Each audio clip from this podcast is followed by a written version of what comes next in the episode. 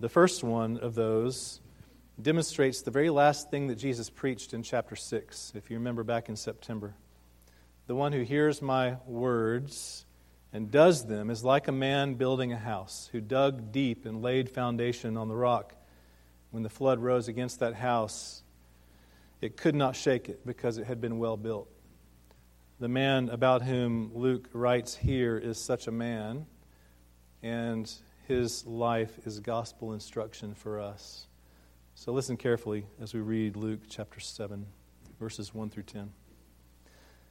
After he had finished all his sayings in the hearing of the people, he entered Capernaum. There, a centurion had a servant who was sick and at the point of death, who was highly valued by him. When the centurion heard about Jesus, he sent to him elders of the Jews asking him to come and heal his servant.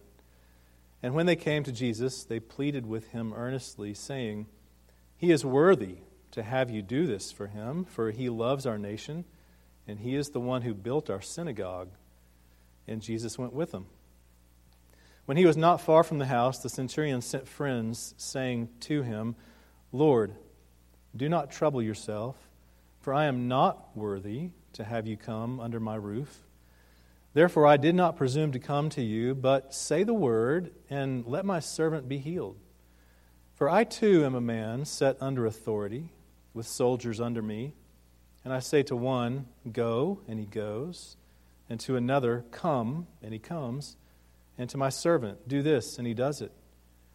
When Jesus heard these things, he was amazed at him, and turning to the crowd that followed him, he said, I tell you, not even in Israel have I found such faith. And when those who had been sent returned to the house, they found the servant well. The grass withers and the flowers fade, but the word of our God stands forever. Let's pray. Father, help us to understand. Help us to see what you're at work to do here in this account. Help us to see what you were doing in this event on this uh, particular day in the ancient Middle East. And we pray that in so doing, that your Spirit would work faith in us. Help us to believe you. Help us to believe in you. And help us, Lord, to find life in your good news. We pray in Jesus' name. Amen. You can be seated.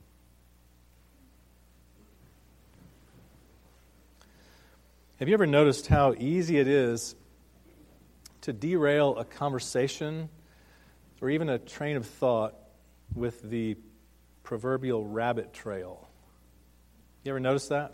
Even in just your own thinking, maybe a conversation with a friend. Say, for example, you're talking to a friend and you're aware that they have a family member who's had some health problems, and you ask them, So, over the holidays, did you get to see your family member, your uncle, who has health problems? Did you get to catch up with them a bit and see how they're doing? And your friend says, No, no, that uncle lives in Florida. It's much too far for him to travel at this point with his condition. And you say, Florida. Isn't there a college football team in Florida that named itself national champions before the game even gets played? Oh, yeah, yeah, that's the University of Central Florida. My, my uncle lives down the street. In fact, he's an alumni. And they've got banners all over the campus proclaiming themselves to be national champions. My uncle is, is very upset about the whole thing. He's been complaining about insiders and outsiders in the politics of college football. You know, some teams just can't quite get their foot in the door for the big game, and UCF is probably one of those teams. They'll, they'll never be there. Insiders, outsiders, politics. Yeah, you say, I hate that stuff. You know, tax reform just went through the Congress, it was just approved, and the insiders get the benefits and the outsiders don't. Oh, no, I don't think so, you say. That's, that's not quite the way that it works. And suddenly you're on a de- debatable conversation over a matter that has nothing to do with the main point of your conversation at all. You were concerned about your friend's relative's health, and now you're arguing over politics. There are a couple of possible rabbit trails that, that Luke, in this account, carefully avoids in order to keep the main point the main point. Did you notice what they were? One is this centurion, this, this man. He's a remarkable man, really, and more on him in a moment we don't actually meet him in this passage. Did you notice that? We don't actually meet the man. We hear of him and we meet some people who speak for him, but he himself never steps into the picture. Did you notice that? And then there's this thing about a healing miracle. It's really a profound miracle. It's obscured from our sight. We don't know exactly what the sickness was that the servant had. Maybe they were paralyzed in some way, they couldn't get out of the house. We don't know exactly what it was. And the miracle was performed at a distance, sight unseen. It's a remarkable miracle that's attested to by third party witnesses, according to Luke's account. But Luke holds it aside as a bit of a tangent. Why? Because neither a remarkable man nor a remarkable miracle are the point of this account. What is the point? Faith. Gospel faith is what Luke wants us to recognize here.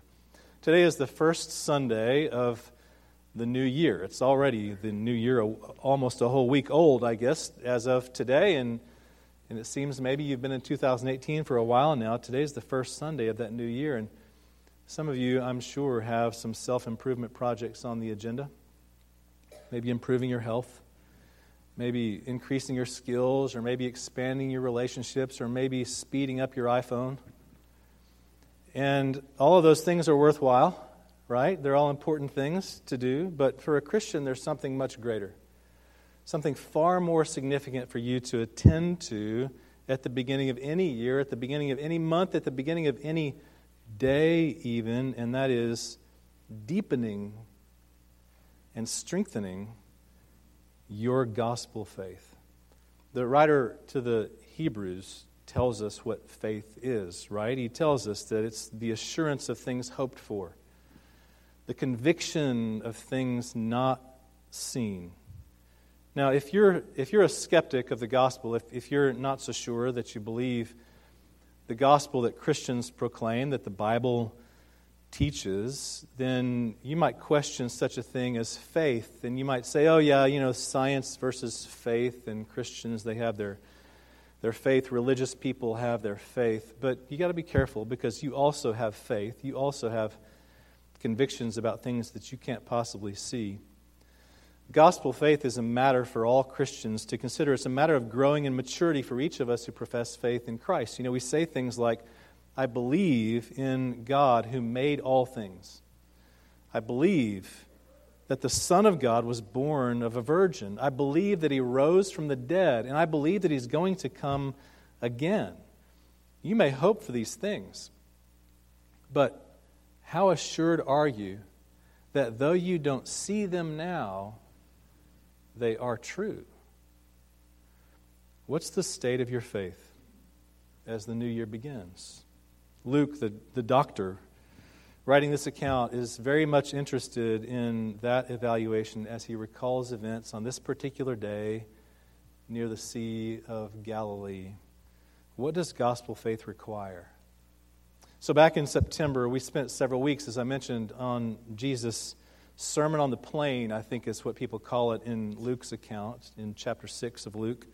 And there in that sermon, Jesus, alongside nearby the, the shores of the lake, the Sea of Galilee, Jesus characterized those who dwell in the kingdom of God. If you remember, he, he explained how such a person loves their enemies and refuses to judge one another, and such a person bears good fruit in their, their daily life because their life is built upon a wise and strong foundation.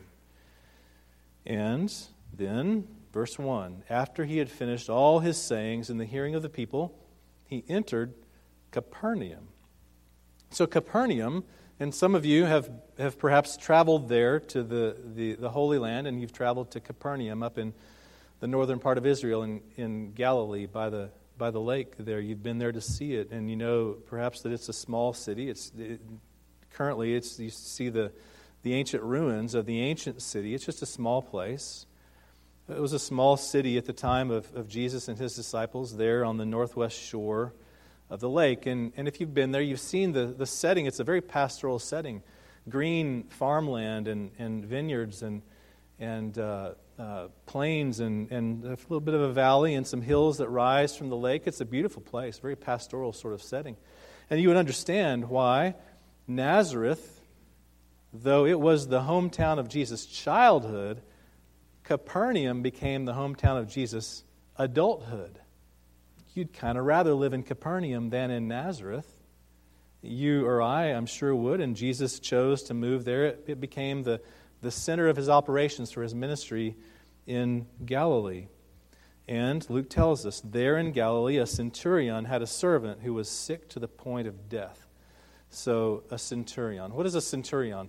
A Roman centurion was a, a Roman military leader of roughly a hundred soldiers. Therefore, the name centurion, century, a hundred. He's the leader of about a hundred soldiers, so he's a significant figure in the Roman army. And this man, oddly enough, will give every indication of being all that Jesus had described in the sermon that he just preached outside of town. And it's ironic because what does faith require? It requires humility. It requires humility.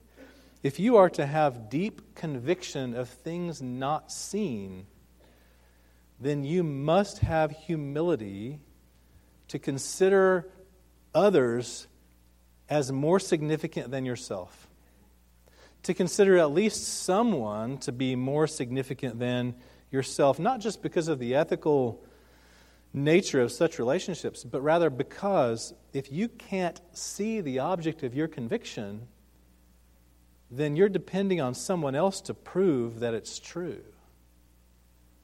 Gospel faith requires humility. And so, this Roman centurion, how could he possibly how could he possibly be, as, as significant a, a, person as he is, how could he possibly be a candidate for such a thing as, as humility and faith?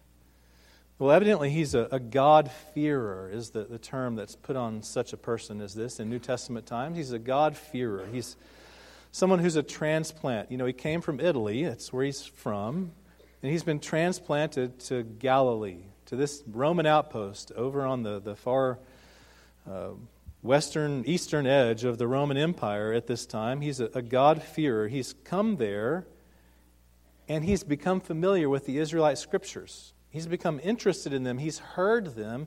He has evidently even attended synagogue and he's believed what those scriptures have said.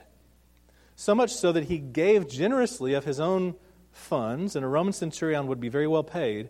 He gave generously of his own funds in order to build the synagogue that they had there. Maybe a new version of the old one that was there or something, but he had given money to this, and so he's got friends among the, the Jewish leaders in the community. And so some Jewish elders volunteer and they go in his behalf to speak to Jesus. And they go and say to Jesus, This man is worthy to have you do this for him, for he loves our nation. He even paid for our synagogue. I mean, those are remarkable and admirable qualifications for a man to make an appeal to someone like Jesus for some help, right? But the man apparently sees himself a bit differently. So these Jewish elders have gone ahead to, to find Jesus and appeal to him on the man's behalf. The man's requested it, apparently. But then maybe he kind of has second thoughts. And maybe he realizes, you know, these Jewish elders are going to say some things about me that maybe aren't quite accurate. And so he gathers some friends. We don't know who these friends are. And he sends them as the second contingent to go along and catch Jesus on his way. And he sends them along, and the friends give him a message Lord, do not trouble yourself, for I am not worthy. now, the funny thing about this sort of situation is that both of these men, Jesus and this Roman centurion, ordinarily, with their positions, would have absolutely no regard for each other.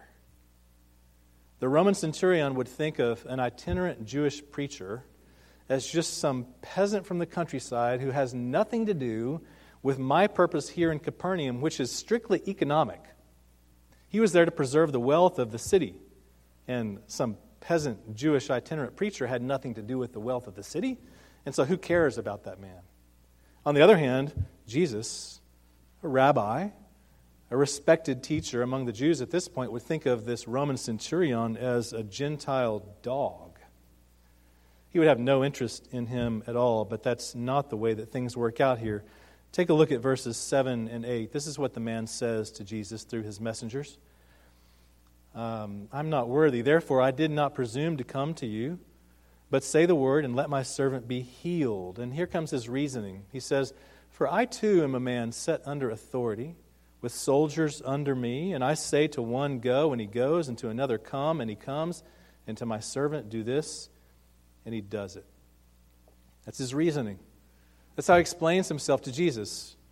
He reasons with him a bit, and his point is this Just as a soldier must do the bidding of a Roman centurion because his word is the word of Caesar, so also the physical world must do the bidding of Jesus because his word is the word of God.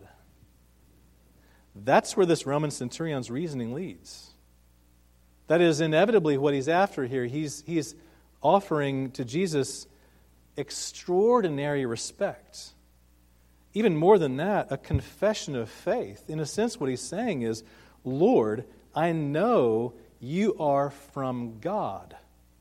Just like I'm from Caesar, you are from God. Your word is God's word.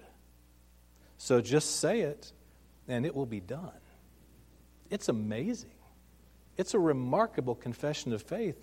Gospel faith requires humility, which is not a belittling of yourself, but rather an orienting of yourself.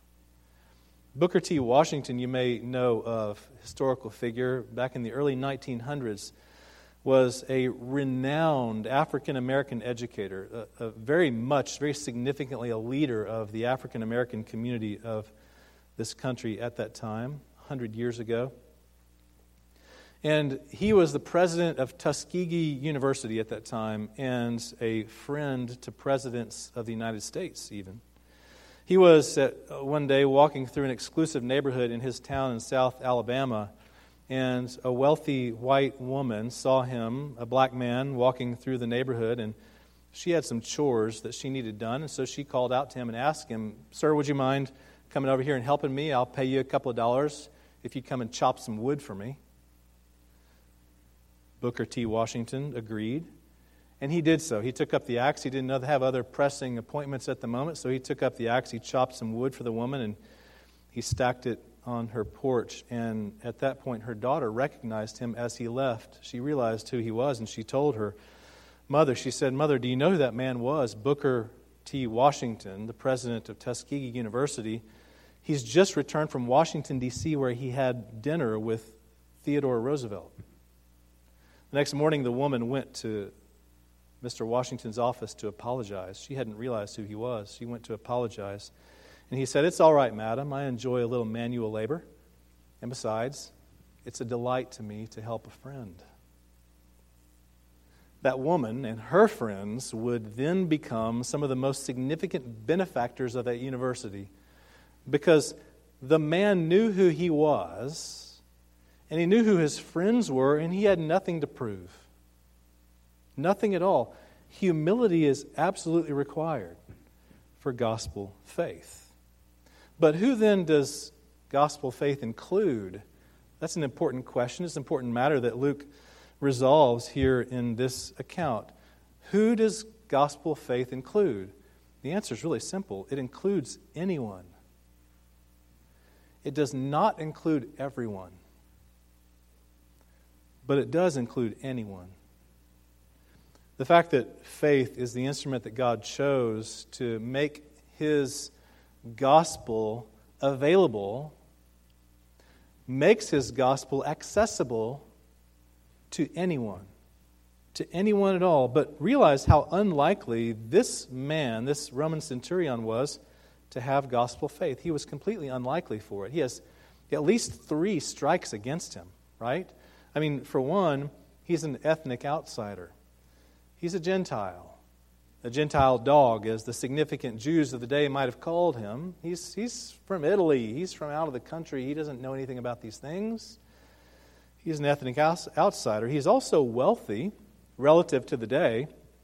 And we know what Scripture says, what Jesus himself said about the wealthy that, that it's easier for a camel to pass through the eye of a needle than for a wealthy person to enter into the kingdom of God. He's got that strike against him, but he's also got, a third strike against him.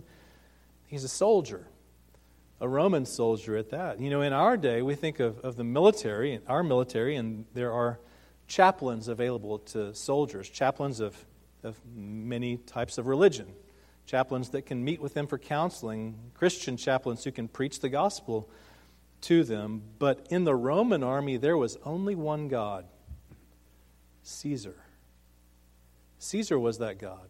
And notice the little subtle thing that happens here. The man sends his friends, the second entourage, to go and intercede before Jesus with evidently specific instructions of how to address him. How does he address Jesus? Lord. Lord. Don't trouble yourself. I'm not worthy. Lord is what he says to him. That's a huge risk. That actually is a treasonous act on this man's part. Because if it comes known that he's called another man Lord when only Caesar is Lord, this man could be risking his entire military commission and everything about his life. He's called him Lord. Of everyone in Capernaum, this is probably the least likely person who could ever show gospel faith, but because of how God, from all eternity, has seen fit to unfold his redemptive plan by means of faith, anyone, anyone can be in. You heard that Old Testament reading from Habakkuk a while ago. We just finished these last weeks of Advent and through New Year's, working through some of the minor prophets and some of the, the ways that they explain to us the unexpected elements of who Jesus, the Messiah, would be. I couldn't resist the, the connection between a minor prophet and Luke's gospel here. Habakkuk, what is Habakkuk's story? Habakkuk was a prophet who lived in the late 600s BC. It had been several decades, many decades at his point, since the northern kingdom of Israel had been exiled by Assyria. And it was yet to be a few more decades before Babylon would come and sweep through and take the people of Jerusalem and Judah away into exile. That's when Habakkuk is speaking. And Habakkuk has a complaint against God. He's concerned about things because things aren't working right in the kingdom at, at his time, and he's got some troubles. Habakkuk has some complaints to God, and you heard some of them. He says, How long, O Lord, must I call for help? But you don't listen. Apparently, Habakkuk has been calling out on behalf of the people of Judah, and he doesn't perceive that God has listened, but God does respond with what is really an absurd plan. Thus says the Lord Look at the nations, Habakkuk, and watch and be amazed. I am raising up the Babylonians, that ruthless and impetuous people, and they're going to do my work. Habakkuk is appalled. In a sense, what he says then is, Lord, surely not the Babylonians. You're too good for that. Why would you be silent while they swallow up us who are more righteous than they are? Surely you won't include your mercy to the Babylonians. Now, Habakkuk, we can look back with our perspective on history and say, he should have read Jonah who came about a hundred years before and had gone to Nineveh, a city in region that's now Babylon, and preached the gospel, and all the city responded with repentance. Habakkuk should have read Jonah, but maybe he had forgotten. And so God responds and says to Habakkuk, Look, write down the revelation and wait for it. It may take a little time, but it's coming. Wait for it. You think you're more, more righteous than they are? Listen, Habakkuk. The righteous will live by faith. The righteous will live by faith. And therefore, anyone can be in. Because anyone can have faith. Anyone. But not everyone. The counterexample to this event comes in Mark chapter 6, in Mark's gospel. Mark writes of an occasion when Jesus was in Nazareth, his hometown from which he had moved. And Jesus goes there into the synagogue at, at Nazareth on the Sabbath, and this is what Mark records. Jesus went into the synagogue and began to teach in Nazareth, and many who heard him were amazed. And they began to say, Where did this man get these things? What's this wisdom that has been given him? What are these remarkable miracles he's performing? Isn't this the carpenter? Isn't this Mary's son and the brother of James, Joseph, Judas, and Simon? Aren't his sisters here with us? And they took offense at him, Mark tells us. They were offended. They knew him, they'd seen him grow up. Isn't he? The carpenter, right? I mean, this is the same guy. And they were offended. Who are you to come here with this stuff, with these wise words? Who are you to presume to come here and teach us these things?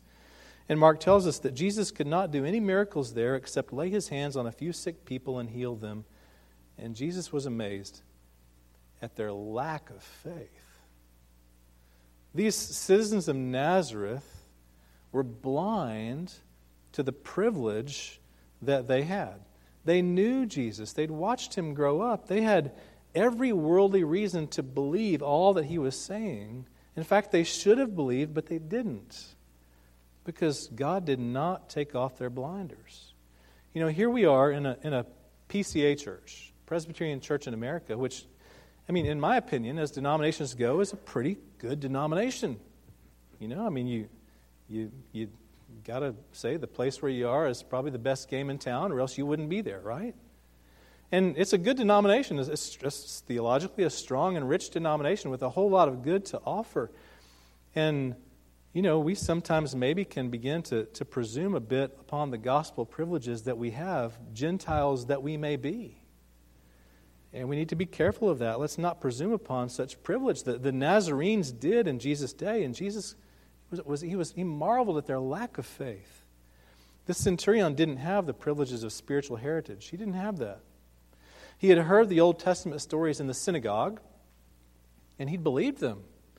And so when Jesus came along doing the things that he was doing and saying the things that he was saying, and by now the centurion, along with other people, were hearing what Jesus, the miracles he was performing, and the remarkable teachings he was offering, and the centurion responded, apparently, well, obviously, this is the one that we've been waiting for.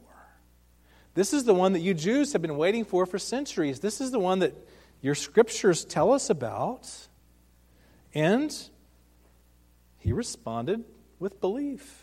He's, he is an unlikely convert. I mean, this man believed because the instrument of faith makes righteousness accessible to anyone. It makes it accessible to Alice Cooper, that heavy metal godfather of 1970s shock rock. Do you know that? He's a professing Christian. R.C. Sproul would have vouched for him. It makes it accessible to Norma McCorvey, the, the pioneer of abortion rights decades ago, who is a professing Christian. It makes it available and accessible to Rosaria Butterfield, a feminist scholar and former gay advocate. And it makes it accessible and available to Colin Peters, a self righteous, forgetful nobody. And if all of us can have gospel faith, so can you. It's available to anyone. So, what then does gospel faith evoke? Luke is after that as well. What, what does gospel faith induce when it comes? It, it brings about, it evokes amazement. I mean, just as Jesus was amazed at the lack of faith in Nazareth, so also he was amazed, Luke tells us, in Capernaum. Not even in Israel have I found such faith, he says. Now, that's, that's a, a not so subtle jab at his Jewish followers at that moment who are within earshot. Not even in Israel have I seen such faith, he says. Hint, hint to you who are with me. He is amazed. And I wonder even if Jesus was expecting this to happen. You know, he, he's God in the flesh. He's the Son. The Father has sent him. And, and you wonder if, if even he was expecting this at this moment. It seems that he was not. And I would like to think that he wasn't at all. You know, Peter, the apostle, would make the confession of who Jesus was and uh, being the Christ. And Jesus would explain to Peter, he would say, Look, Peter, flesh and blood did not reveal this to you, but the Father in heaven has made it known to you. That's where this came from. And so maybe the same thing is happening here. And Jesus is truly amazed. I mean, he truly marvels at this man and his evident belief, his confession of faith. And I got to wonder, you know, maybe Jesus continued to walk along. He's turned away now. He's not going to go to the house at all because the man has said, Don't come. You don't need to. Just say the word. And Jesus begins to walk away. And you got to wonder, he's probably smiling and kind of shaking his head, just kind of amazed. And he's probably thinking in his mind as he walks, Father, you've really done it this time. I mean, this is amazing. I know the tricks that you played on Jonah 700 years ago. And I know the response you gave to Habakkuk 600 years ago. But this? And he's truly amazed. I mean, can you imagine what could possibly make God to be amazed? I mean, what, what could do it? In, in the days of creation, in the first chapters of Genesis, we read about how God created this and He created that. He spoke and things came into to being. And He stepped back and He saw that it was good. And He surely, in those times, enjoyed, with some degree of amazement, the work of His own hands. I would imagine. And there are many Psalms in the Old Testament that reflect on the majesty of creation, expressing the amazement of men as they look upon the creation and works of God's hands. But what amazes God? What truly makes God say, wow? Well, here it is faith, gospel faith. He had decreed it as an instrument of his redemptive work, he had appointed it to all of his elect, and he delights, he delights to see it come to fruition because he loves his sons and his daughters. But it's not just God's amazement that comes about, it should be ours as well. It really should be ours. Gospel faith, as it matures, should evoke true and deep amazements in us for God. When Habakkuk heard God's response, Habakkuk, listen, you think you're more righteous than they are. I tell you, the righteous will live by faith. God continues. He explains some more things, and then Habakkuk has a chance to respond and reflect a bit. And, and this is what Habakkuk says Lord, I have heard of your fame, and I stand in awe of your deeds, O Lord. Renew them in our day. In our time, make them known. And Habakkuk continues on. He, he continues reflecting in amazement of, of what God has done and what God will do, evidently, with his gospel plan. And Habakkuk continues. He says, Oh God, you came down to us. Your glory covered the heavens. Your praise filled the earth. Your splendor was like the sunrise. Your ways are eternal. Habakkuk, the prophet, and prophets tend to know things that you and I don't, right? Habakkuk, the prophet, was amazed. He was amazed at what God was going to bring about. So, here on, on this first Sunday of a new year, is your faith deep enough that it moves you to amazement at times? I mean, I, I realize we all, we're, we all, we're finite and our minds tend to wander down rabbit trails. And, and oftentimes, I'm sure you're like me, you sit here in the worship service, and maybe especially during a sermon, and your mind kind of begins to wander, and you think, oh, you know, I, I just I wish I was at the beach. Do you ever do that? Don't raise your hand. I know you do. But do you sometimes, do you find yourself in a place where you just marvel at the faith that God has given you to believe? Do you ever do that? Do you get to the point where you realize that your faith has gone so deep that amazement is inevitable maybe not every day, surely not every hour, but some point during the week, surely twice a month, sometime along the way, you just kind of back off and you marvel. God, how could you have been so good to me? And you're amazed. Could it be that you get to that point at times, or has your faith gone cold and you never get to that point? What's holding back your amazement? Is it, is it a lack of humility? Is it maybe presumption on theological privilege? What, I mean, what is it? What holds back your amazement? May it not be so. Habakkuk could not see what this centurion saw that the, the righteous Son of God was calling on the physical world to obey him, and it did. And yet, in faith, Habakkuk could say, Though all is crumbling around me, yet I will rejoice in the Lord. I will be joyful in God my Savior. Gospel faith requires humility, it includes anyone. And if it's growing deep, it will evoke amazement. May it be so for you today and for all of this year. Amen. Oh Lord, we pray that you would help us to be amazed. We pray that you would help us to see the beauty of your good news in Jesus and to believe more and more. Help us, as one man requested, with our unbelief. Help us, Father, to step beyond that. Would you grant to us humility? And would you grant to us the ability to recognize that you have given to us faith to believe? And we pray that you would give us deep faith that we might trust you, even as we come to the communion table together where you meet us for that purpose. And we pray in Jesus' name. Amen.